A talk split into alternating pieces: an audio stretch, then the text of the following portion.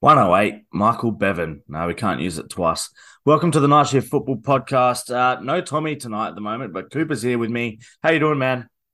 Yeah, good, man. Good to be back. I've had the confidence of the board, apparently, so I thought I better pull my socks up and get to work. He returns. It's great to have you. The pod should be a safe space tonight as well because we don't have Tom here wreaking havoc through Twitter like he has been. We'll all get through this, I think, without him. Yeah, hopefully. We haven't riled up too many Crow supporters to ruin the already bleak Spotify numbers. So, my God, he lays it on, doesn't he? He lays it on, but he's not here to defend himself right now, so we'll lay off. He might be here later. Who knows? He may pop up mid-recording. We're just going to go through the Premier League games, I guess, chronologically. Man United Everton, in my notes here, I've just got meh next to it. Pretty standard, business as usual. Yeah, pretty much what it is. Anthony Martial got himself a goal, first game back. Might be important given the little injury scare for Marcus Rashford, so they might need him to find some form. Could be, yeah. I've seen comments from United fans. They really like, they prefer when Martial plays as that central striker as opposed to like Weghorst or, you know, even when Rashford plays centrally. I don't know, I've always not minded Martial, just for whatever reason. It's not been the greatest of times there, but he pops up every now and again. Everton just created their own downfall in this one, I think, and they deserve to get hammered. Yeah, good chance, I'd say. I'm still really trying to wrap my head around on what it would feel like to support a club that had been so successful for so long, and now you're watching Weghorst run around up front for you every single week. It can't be easy. Can't be fun. It's like Arsenal had the days with Marouane Chamakh. And if he wasn't fit, it would be Nicklas Bendtner. Nicklas Bendtner. And for all the meme quality of Nicklas Bendtner, I think there's a reason that meme quality was around, and it's because of a lack of footballing quality. I don't have anything else on United Everton. I think just, you know, pretty standard. 3 points that United needed at home against a poor Everton side, and they got it. Villa have sent Nottingham Forest into the relegation zone with a 2-0 win. My only note here is that Forest have just looked gash, but Villa look extraordinary under Unai Emery. Yeah, they seem to look all right, Villa. They got themselves out of what might have been potentially a little bit of mid-season trouble and seem to have rubbed Nottingham Forest further in. I didn't watch the game myself, but saw quite a few tweets along the lines of how is Jonjo Shelvey a professional footballer? And I asked that question for a long time as a Liverpool supporter, but I don't really know what he's doing bumming around for Forest at the moment either. He had his time as a decent lower level, like bottom half Premier League player, but I think now it's probably a little bit beyond him and is a real clutching at straws signing, I guess. Newcastle offloading him because they're looking to rebuild anyway, but it seemed a strange pickup and, you know, they're suffering for it at the moment because they've just slipped down into that 18th spot, which could be tough to get out of. Yeah, they look like they're in a little bit of trouble at the moment. Everton sort of keeping them maybe alive, but geez, you'd just think they'd surely be too good to go down, Everton. Potentially, yeah. At this stage, it's really hard. It's changing week by week. I said that about Forest maybe a month or so ago, saying that they were starting to get it together and they looked like they were on the up, and then they've slipped back into their shit. So who knows? I know we're whizzing through some of these, but some of these games we'll talk a bit longer about. One of them might be Newcastle beating Brentford on the road 2-1. There was plenty of drama in this. And the note I have is that Isak, the signing of Alexander Isak, just great scouting, perfect recruitment by Newcastle. Yeah, he's been really effective for them, and he doesn't necessarily completely have the goals behind him, but he really, really has a way of bringing players into the game around him, and he's a great hold-up striker, and he's a really good point of difference from Callum Wilson for Newcastle, I think, and for a team like Newcastle to have the quality of Callum Wilson coming off the bench as well it's a big tick in the positive direction that they're trying to take. Yeah, definitely. I think I don't know, having just kind of just what you just said, I guess, but being able to back it up now, having multiple options. They've got some options off the bench with like players like Saint-Maximin, and he wasn't there on the weekend because he was injured, but Almiron's out injured as well. But they seem to have just got that squad just enough, good enough to that level that they can keep stringing points together. You predicted a drop-off from them and they've gone a bit the other way. Yeah, they sort of had 3 or 4 rough weeks after the Christmas break there, but they've come back and they seem to be scoring goals, which is almost the opposite of what they were doing before Christmas. They were sort of that 1-0, 2-0 hold-on team, and now we've seen them win 2-1 at Brentford, but 5-1 the week before, and sort of just taking advantage of the, I was going to say form or the lack thereof form with the teams surrounding them, with Man United and Tottenham and Liverpool and Brighton not being able to necessarily find complete consistency. I love what Eddie Howe's doing with this team. There was a lot of talk about Anthony Gordon getting a start in this game. And Adam Peacock had tweeted about a moment with Anthony Gordon where Eddie Howe had spoken to him about tracking back and getting into the game, pulled him over, let's be positive. And he went forward on this really good run about 5 minutes after the conversation. You could just see Eddie Howe get behind him on the sideline, took a player on, created a really good chance, and Joe Willock scuffed the shot straight at the keeper. And they've played a quick ball out and started to counter down his wing, and Anthony Gordon's standing there throwing arms at Joe Willock and just letting Brentford players maraud down his side.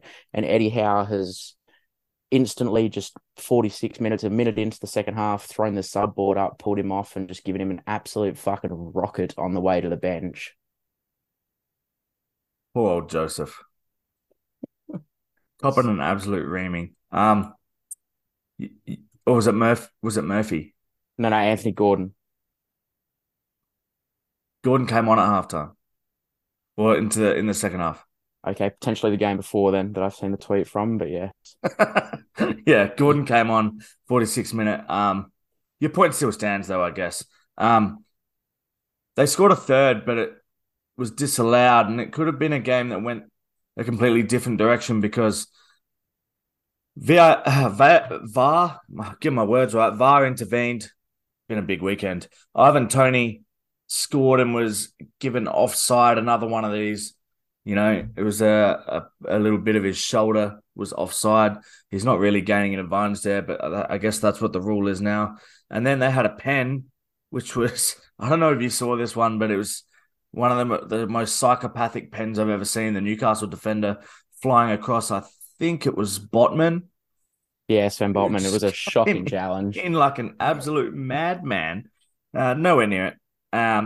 But Toney misses the pen. Very uncharacteristic, and then he gets a pen, and then it all unravels from there for Brentford, but they did put up a decent fight. They could have easily gone the other way, but it just sees Brentford maybe slip a little too far out of that, what little kind of Europa League hunt they were in. Yeah, they're probably a little bit too far back now outside that group, especially with the form that Villa are in. They've got themselves up to 6th now, so they're probably just a little bit too far out of it, Brentford. Yeah. Moving it on. My next note I have is Fulham West Ham. That's a big no from everyone, I think. Did anyone watch this?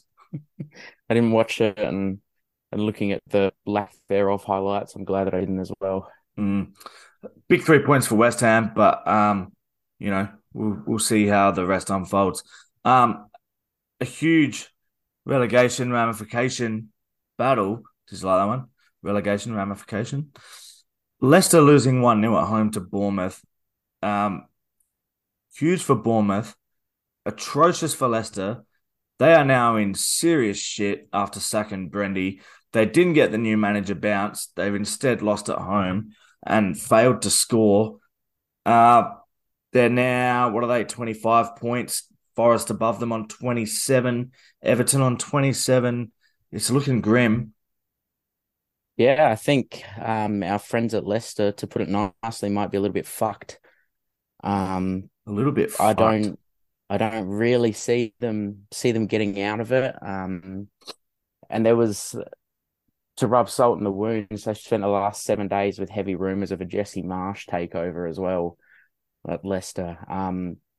but according to Fabrizio Romano, it seems like it's probably off the table, and they're in pretty heavy talks with Rafa Benitez. So I don't know, maybe Rafa comes in and sparks something, but he didn't really do it for Everton. So no, and the turnaround time now is very short. You know, what have we got? Nine games to play? Eight games to play for Leicester, yeah. Yeah, 8 games to play, and I don't know how many of them be winnable. They're away to Man City this week, so you'd think that's a pumping on the way. I hope not. I hope they can pull a miracle there, but I doubt it very much, given the form City are in. But we'll get to them later. Next one we've got here is probably the most dubious game of the weekend, without a doubt. On paper, it looks a bit Spurs v Brighton, but you look at the ladder and Brighton are stalking them a little bit. Spurs up and down in form all season, but hanging on to that 4th, 5th kind of area. This game, not without the drama. Now, it can probably be well summed up with the YouTube video you came across before on the official Brighton YouTube channel, labelled "Contentious Calls in the Capital." Yeah, it was very much that for Brighton. They've literally put together a highlight video of just the dubious calls. I love that from Brighton. Just proper shithousery, proper salt. They're not happy, and it seems they've got good reason to be unimpressed. They do. As well.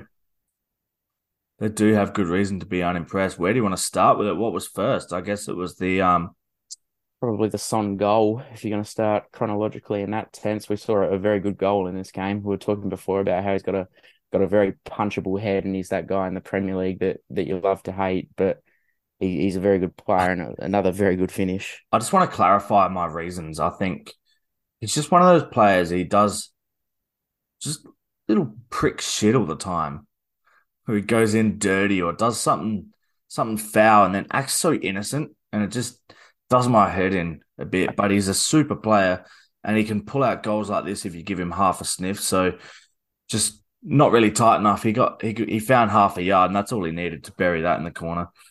Yeah, I can't remember if it was against.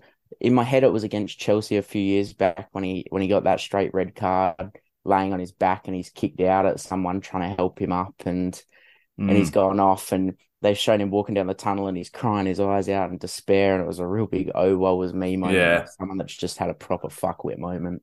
Who was the was it at Palace where he broke the player's leg? Yeah, it sounds about right. Yeah, or Everton. Everton, maybe. I don't know. It was somewhere. I'm going to go with Everton. I'll lock that in. If anyone's listening that can tell us, let me know. Then we have there's this penalty shout for Brighton with the handball. Was it Mitoma chasing it down, and Højbjerg just kind of punches it away? Yeah, seems to just whether it was intentional or not, I don't think it's intentional, but just raise his arm from the side and just knock the ball away from a player that's very much just in a position to probably take a hit when it comes down. And it's whether you like the way the handball law works or not, it, in comparison to some of the other shit we've seen in this game, especially, it has to be a penalty. Well, in Scotland, for reference, they've recently brought in VAR, we're talking a few months ago, partway through the season. And it's been, they're giving handballs for literally fucking anything. And it's so easy to get a penalty for handball. They're dishing them out. And this one would have 100% been given in Scotland. I'm not saying that's the right call, but the problem we have, obviously, is that doesn't get called. And when you compare that to the 2 Brighton disallowed goals, so we've got one from Mitoma, which is, it's borderline, but I don't think it's handball. And then we've got one from McAllister where Welbeck takes a shot and it hits McAllister and goes in. But McAllister is it's literally just hit it. His arm is tucked in. The only way for his arm to be more tucked in would be for it to be underneath his skin and actually inside his body. And that's fucked. We don't want to see that. So, you know, I don't understand how that can be given handball. His arm has to exist somewhere. Yeah, that's it. And we said, you know, watching it back, we'd sort of said he's done everything that we ask players to do. He's done every possible thing that he could have to get his arm out the way of that ball, to the point that if his arm actually didn't exist, that the ball would have just hit his ribs, and we would have had the same result regardless. Yeah, it would have. I believe so. But you can't really, you know, we can't get into a game where we're judging whether or not, like, his arm or rib would have, like, affected it. It's just got to be, like, too bad. He did everything he could to get out of the way and it's gone in. That's unlucky Tottenham. Like, you know, that's the way it goes. It's a deflection off a player who's not breaking any rules or offside or doing anything wrong whatsoever. In fact, like you said, doing everything possible to get his arm out the way. It's not out. It is dead up against his body, because the other thing is, if that happens the other way around in the box, they're not getting a penalty for it. Like, as we just saw, Højbjerg punts one away and it wasn't given. So yeah, again, as always, I just don't understand the interpretation of these rules and how one isn't and one is. And it's so frustrating. I don't understand how we can have a rule that does actually state that it is different whether it's attacking or defending, like, or if it results in a goal or not. You know, that should not really come into it, I don't think. Yeah, no, I agree. It's frustrating. It's one of those rules that, how can you have a rule that is so far down to interpretation? You know, different ref on the day, different ref in the VAR box, and we probably have a Welbeck goal that stands and a Brighton penalty against Højbjerg. So why are we getting such different results between? Why is there such a point of difference between different referees? Yeah, absolutely. Harry Kane pops up eventually with a winner. Good on you, whatever, blah, blah, blah, Spurs stuff. Both managers saw red, though, which was interesting. Yeah, they did. And then, yeah, don't mind a bit of that on the sideline. It was going off. That was after the... It was after the Højbjerg... Which... The Højbjerg handball or the Welbeck goal, one or the other. I think it was after the Welbeck one was disallowed. There was also another penalty shout on Mitoma where he was absolutely booted in the box, and that wasn't given either.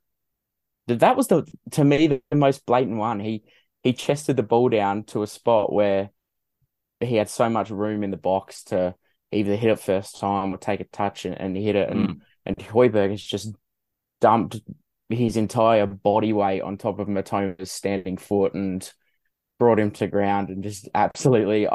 I've sat there and watched the replay of it, and I'm considering in my head what I'm doing right now is exactly what the VAR official has done, and somehow he's looked at this and just gone, nah, play on. Yeah, one of the top comments on YouTube for that clip was like someone talking about the commentator. Even the commentator said, what an awful decision, or something like that. It was dreadful. A really poorly officiated game, especially for this level. And it kind of spoils it, and it takes away a bit from what is a really big 3 points for Spurs. Yeah, really big 3 points for Spurs, and in reality, with the way the season's gone, it's a really big loss of 3 points for Brighton, because it's dumped them out the top six for now. And they find themselves 7 points behind Spurs with only the two games in hand now. So that fifth spot, that Europa League spot, is now out of Brighton's hands and into Tottenham as a result of the game between the two. Yeah. Aston Villa all of a sudden up to we didn't mention it before, but just looking at that gap between Brighton and Spurs, and Villa have shifted their way up into sixth. That's the form they're in. The next game we've got is Wolves 1. Chelsea 0, an absolute, I don't know what you call this goal by Nunes, just unreal. Yeah, proper screamer. The only moment in another 90 minutes of atrocious football to watch in a Chelsea game. They, you know, we sort of spoke about, are they finding their feet when they had those results 3 or 4 weeks ago now? And the answer is well and truly no. It just continues to go wrong for Chelsea. Yeah, they have no answers at the moment, and I saw a few of the old names coming up. Pierre-Emerick Aubameyang popped up in this one and had a chance or two, but couldn't find a goal. Felix being replaced by him. Havertz replaced by Pulisic. Mudryk coming on for Sterling. They got all the players there. It's just still not happening. We've talked about them every week, but it's remarkable. I think They just don't have the quality. It seems ridiculous when you rattle off the list of players. That's a crazy thing to say. That you just have. But 62% possession and 13 shots across 90 minutes, but they found the target once. Yep. One time. It's just honestly hard to believe, and you question how do you win a game of football if you can't trouble a, mid-table side's goalkeeper in 90 minutes with that much dominance? I think we're just repeating everything we've said every other week about Chelsea at the moment, but for me, going into this week, I was like, well, not even just this week, the last few games, like the Villa game, you're just looking at it like, nah, this is the week. Like, they'll win this week. They have to, because look who they're playing against and look who they have. And they still don't. And you wake up and you look at the scores and you go, what the fuck? Like, how is this possible? I don't know. I don't have the answers. And I kind of hope they don't either. Long may it continue. We'll just finish on that goal again, though.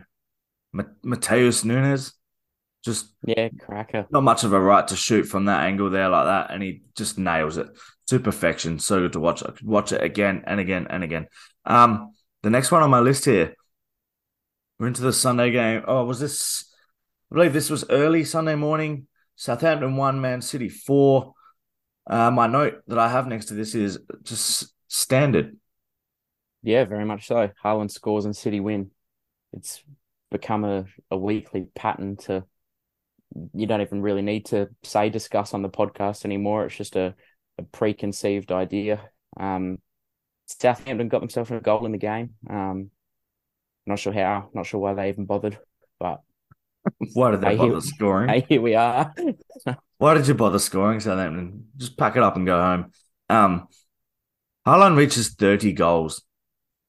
And that is quite extraordinary already. It's 3 goals in 9 games to beat Mohamed Salah's Premier League goal-scoring record in a single season. So once he eclipses that, I'm very much going to get on the all well and good, but Salah did it as a winger train, so be prepared.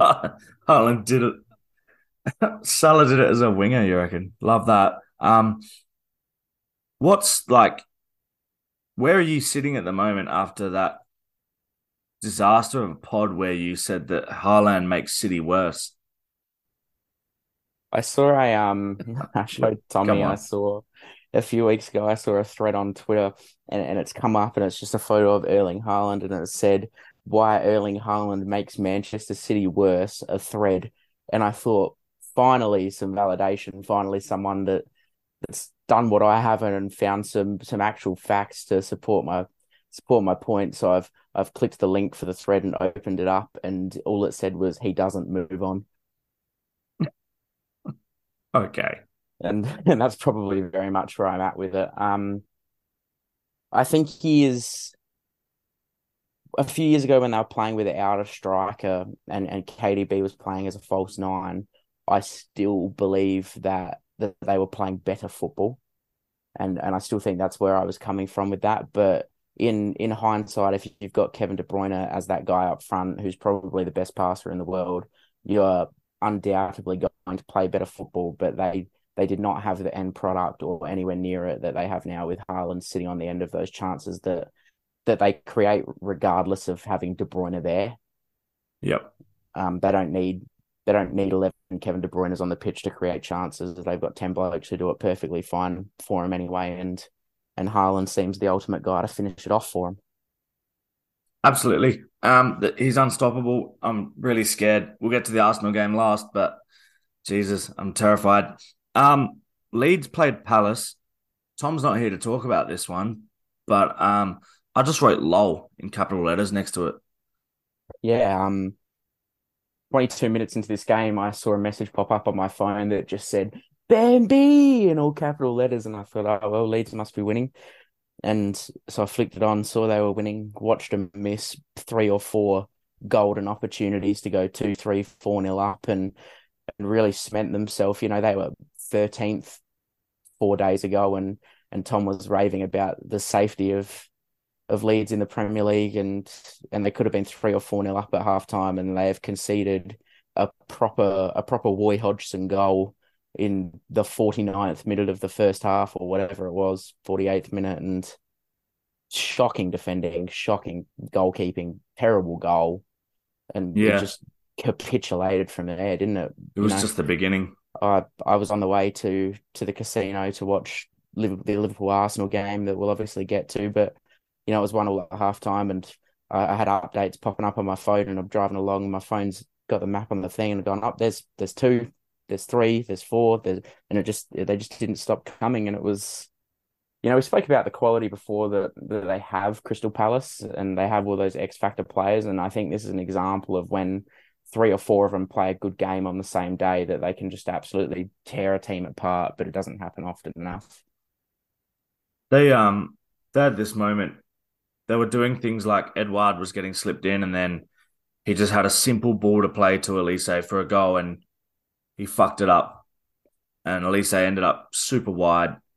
But he still had time to just go get it, stop, cut onto his good foot, cross it in, and IU scores. And just shit like that was happening. IU scored 2 goals in this game, and he'd scored 1 all season before that. Like I was going to bring up, I saw on Twitter, a Leeds supporter had tweeted, how the fuck is Jordan Ayew still a Premier League striker, and how the fuck does he still have a number 9 shirt in this league?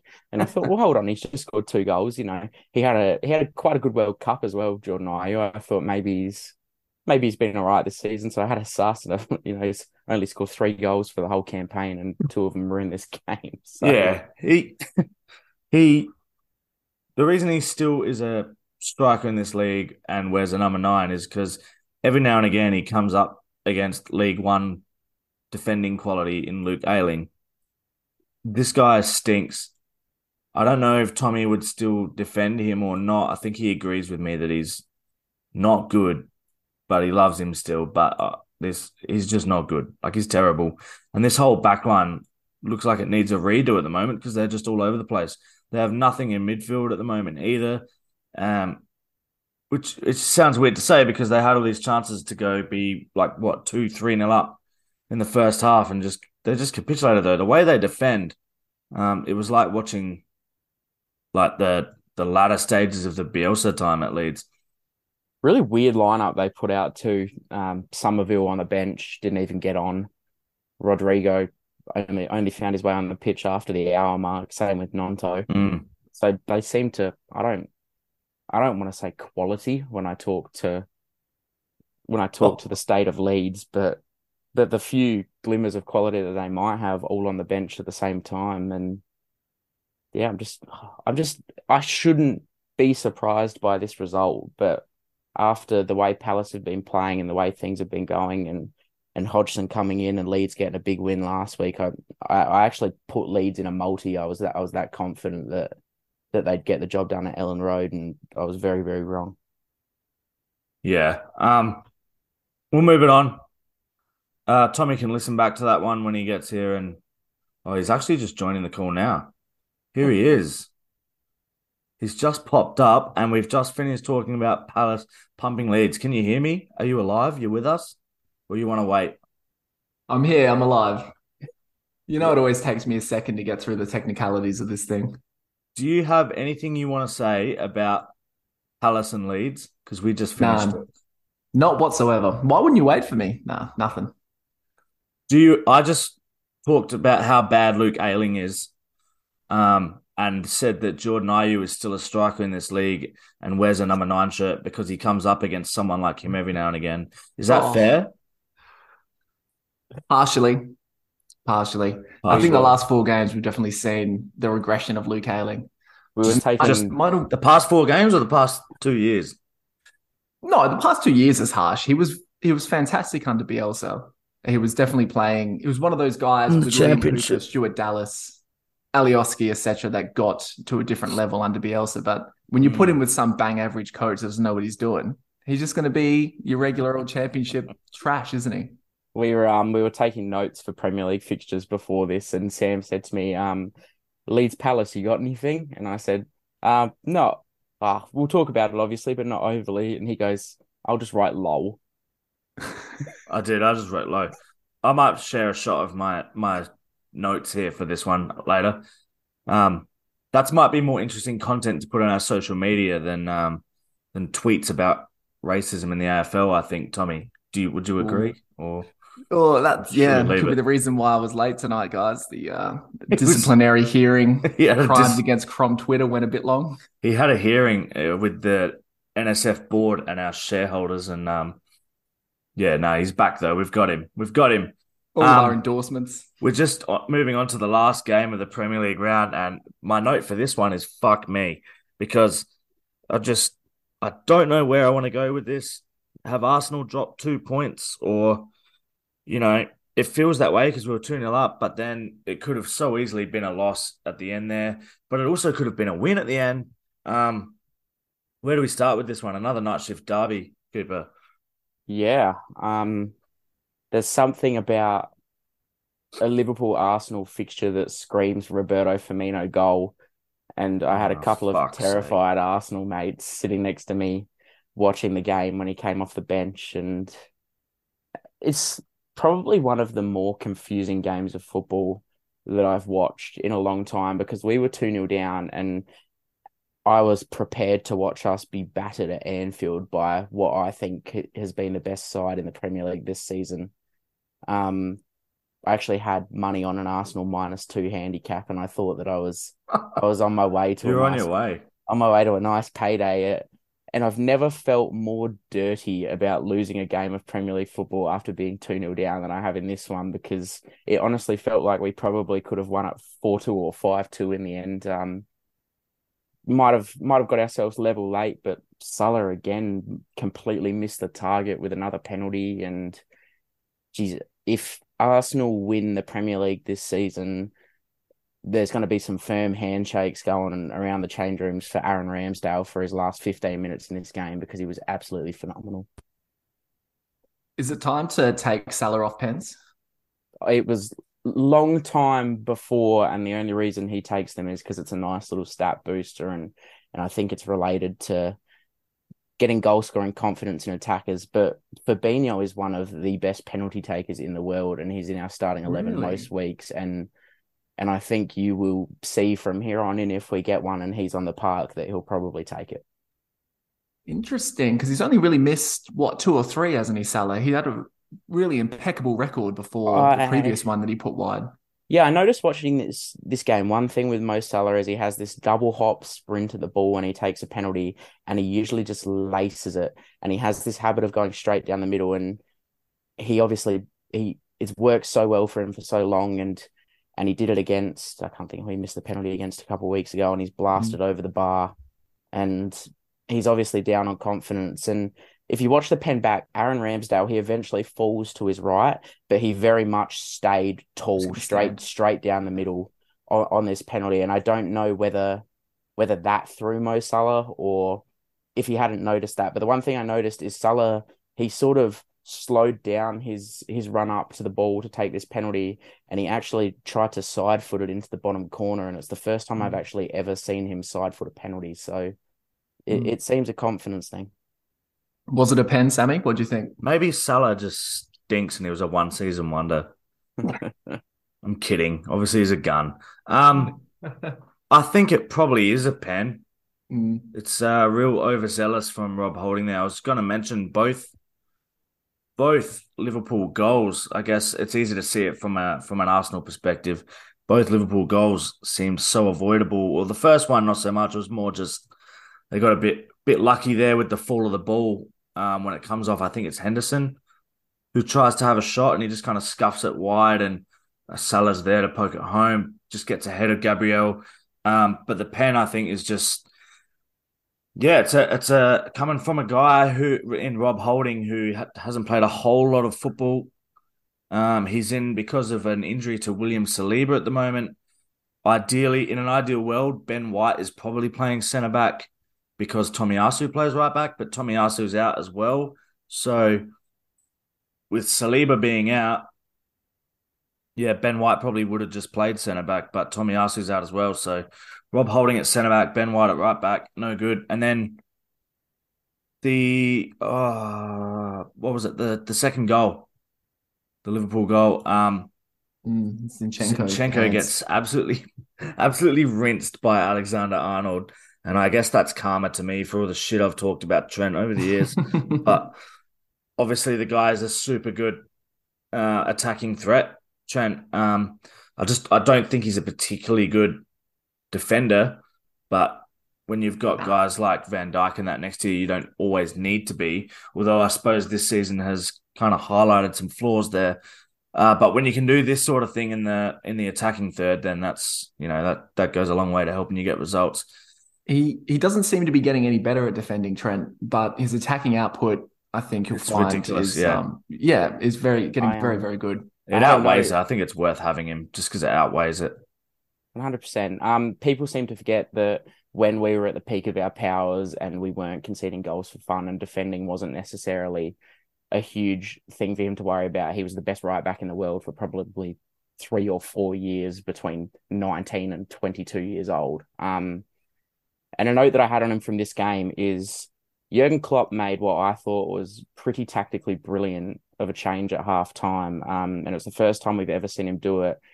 Trent played as an inverted fullback in the second half, and he got so much more of the ball in so much more room in almost a centre midfield position. And it worked so well. And he was able to do it because he played on the same side as Oleksandr Zinchenko. And he obviously does the same thing. Arsenal play that inverted fullback style with Zinchenko. And it just allowed him to not have to worry about defending at all because there wasn't a double overlap coming up his side, which destroys him every week. And Aaron Tierney came on with, I think he probably played the last 10 minutes of the game. And he didn't obviously set the world on fire as a left back, didn't change the game. But as soon as he came on, Alexander Arnold immediately had to be accountable for the right back position again. And Arsenal created 2 or 3 chances down that side. That counter attack at the end that I'll let Sammy talk wonders about with Martinelli at the end came from Tierney playing a quick free kick with Alexander Arnold in his face and charging up the line and making Trent be defensively accountable again for probably the first time in the second half. And we should have. All that hard work that was put in to come back and be 2-2 should have been undone in that moment. Yeah, I'm so confident if that ball hits Saka, it's 3-2, like Arsenal win. There's no doubt in my mind there. I just can't believe he's missed the pass, and you can't really hang shit on Martinelli because he had a big 90 minutes, had to work hard. Is Arsenal's top Premier League goal scorer this season as well. Mm-hmm. He had a fantastic little quick feat to score the first in this game. It's just one of those moments. It's just so super frustrating. And you could put it right next to that Salah chance that deflected, that Ramsdale tipped wide, and then the one a moment later that Ramsdale saved again. And you just compare those things and you're like, it really could have gone either way, but it certainly does feel like a loss. That one a moment later that Ramsdale saved, that second excellent save he made, I don't want to, obviously, keeping Union, don't want to take anything away from Aaron Ramsdale, but Ibrahima Konate has missed from half a yard out off the goal line. He has got an open goal and for some reason nosedived at the ground and tried to chest the ball across the line, and he has made the most minimal contact with the football. Yeah. It's a difficult one to approach, though, because it's sort of bounced a couple of times onto his path, and you get caught in the two minds. Do you knee it? Because it is kind of thigh height. And so I get what he's trying to do. He's trying to chest it in, but you can't generate any power off of it. It's one of those things. Do you stoop low? Do you jump up and try and half volley it on the fly? You can do whatever you want in that scenario as long as you put the fucking ball in the back of the net. It's a great save. It's so well read. Like, he has commanded the goal line. I'll put it to the keepers union. That's just a brilliant save. He's read the game so well. I just wanted to touch on whether you thought, Sammy, and if you watched highlights, watch the game back. I know you had a big weekend. Very, very quiet game from Bukayo Saka. Off day for him, or fantastic game from Andrew Robertson, or a little bit of both? Why are you making me do this? Because he killed all of our same game multis, Saka. Little bit of both. I don't want to give Andy Robertson too much credit. Fucking whatever. He's too busy tussling with the linesman to get any credit. Yeah, he's too busy being a baby about being brushed away by a linesman. I just last thing I have on this game is Arsenal up until 10 days ago were were title favourites and you've been leading all the way. And with 10 minutes to go in this game, you brought on a centre-back. And when they panned the camera to the sideline and I could see him standing there next to the fourth official, I looked at a player leading a title race with 8 games to go and thought, who the fuck is that?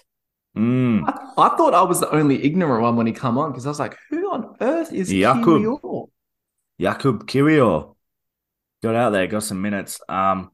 Yeah, interesting one. Ødegaard as well being the one to make way. What was the score at that point? It was 2-2 already? No, it was 2-1. Because the 87th minute the goal went in. So, yeah, it was still 2-1. You know, not a horrendous call. They just needed some help back there. They were under the pump. The top Google search for him, how good is Jakub Kirior? Look, we don't know. I'm not sure it's had any effect on the result. What I do know is it's just so volatile. Like, Arsenal have obviously dropped points in this game, and all of a sudden it's like just things just feel like they change so much in one result. The reason it got out bigger because obviously the game in hand, and they City have that game, they win that game, it's 3 points, and then we're still got to play Arsenal at home. So I don't know. I feel like it's gone, even though it's not gone. I just can't see City dropping more points. It just feels so grim at the moment. But you know, it feels like this every week when a result doesn't go your way. It feels so dramatic and full on, and like everything's changed. But who knows? We'll see what happens. 8 to go. You're preaching to the choir, Sammy. At 1 point at halftime, Leeds were sitting pretty in 12th position, clear of everybody else. And now all of a sudden we're back in the muck. And you look at the form of the top three sides, even Newcastle, who have put 5 wins on the trot together as well. We're reaching that squeaky bum time where the good sides are just not dropping points. We may have found that City form line we've been waiting for, that just, you know, the indestructible win. That game, the Arsenal City game, is going to be insane. This is such a frustrating result as well from a Liverpool supporter, because in our worst season in 5 years, top four's probably gone, potentially nothing to play for, don't want to play in the Conference League or the Europa League. And we are still from 8th position doing everything we possibly can to spoon feed these blue fucks another title.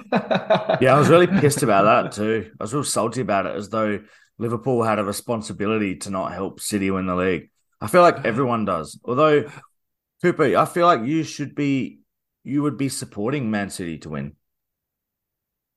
Why is that? In what sense?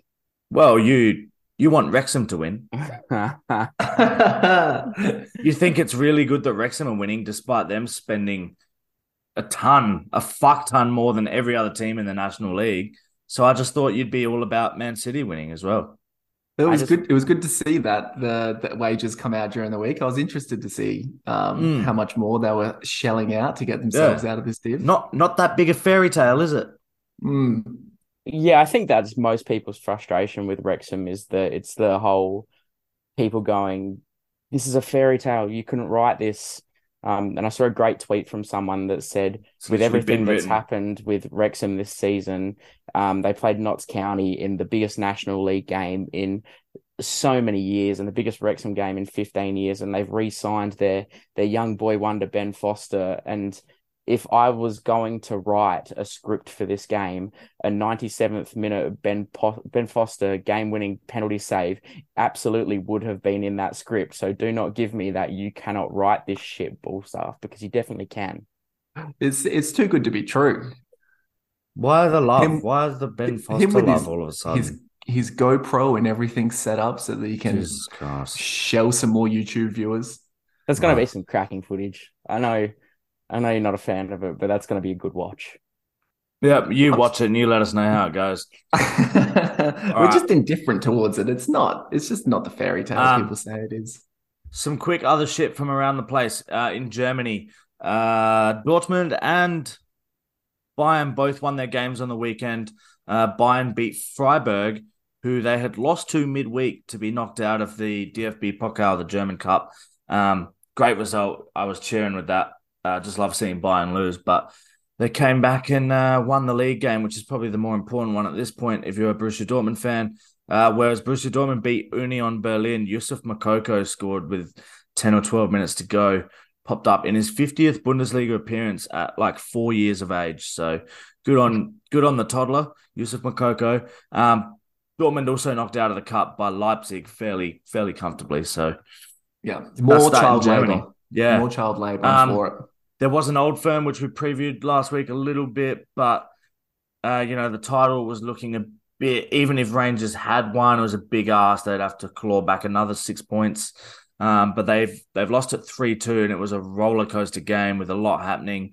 Some interesting decisions. Celtic got a little bit lucky with some of their goals. James Tavernier scored a fucking belter of a free kick. Weldy. And then he floated in to score the second for Rangers as well to make it interesting. But it's worth noting he now has 100 goals for the club. And he's a right back. So, Trent could only dream. It's just worth mentioning. A lot of those penalties. He does take a lot of penalties, but he does pop up every now and again with other goals. So how do you reckon he would go in the Premier League side?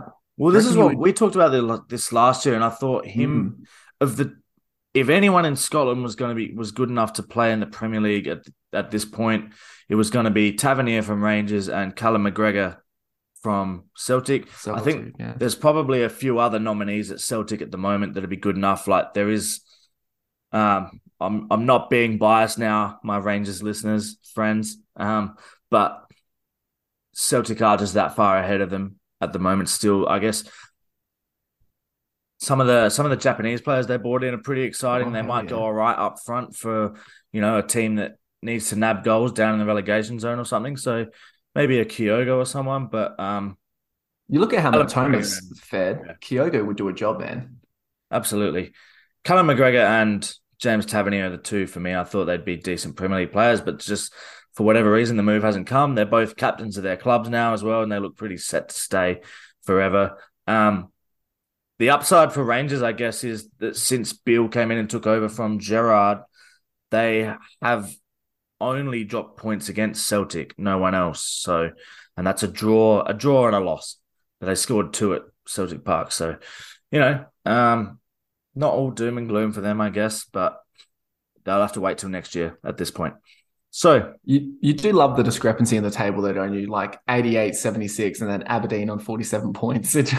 Yeah, it's just, wow. Yeah. It's incredible. It makes it tough to enjoy the league, but, it just becomes more about your club than it is the league at that point. Like, I don't know what the answer is. I feel a bit dirty about it sometimes when I think about it, but I don't know what the answer is. Is it Celtic and Rangers joining English football, but then what happens to Scottish football if they do that? Who knows? Not really. It's probably not my place to answer. Football may as well be the A-League at that point. Do we see a potential future with Ange Postecoglou getting a move to a Premier League side and taking a bunch of his Asian boys with him? Hopefully not soon. I like how you characterise that. Just Ange with his trio of Asian fellas following him wherever he goes. Yeah, there's a few. I think, hopefully not soon. I think he's still got work to do at Celtic, and he's pretty pumped about playing Champions League football. So, unless that's on the card somewhere in England, I doubt it. Spurs? It's real football manager spec where you climb the ladder of job succession throughout the world over a period, but you have these soft spots for players that have done a job for you at clubs that aren't good enough to be playing a new one, but you take them with you just because. Yeah, fair enough.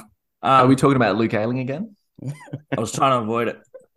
I don't ever want to talk about Luke Ayling on this pod again. I don't know if you boys got anything else you want to add. Otherwise, we're done and we can wrap it up and move on to a red edition. Go Wrexham. Yeah, sounds good. All right, stay tuned. Adelaide United had a disappointing draw at home to Sydney, so we're going to record that in a few minutes, so that'll be in your feeds. Have a listen, get around us on social media, and watch out for Tommy's apparent tweets and let us know so we can go and quickly delete them. All right, enjoy, guys.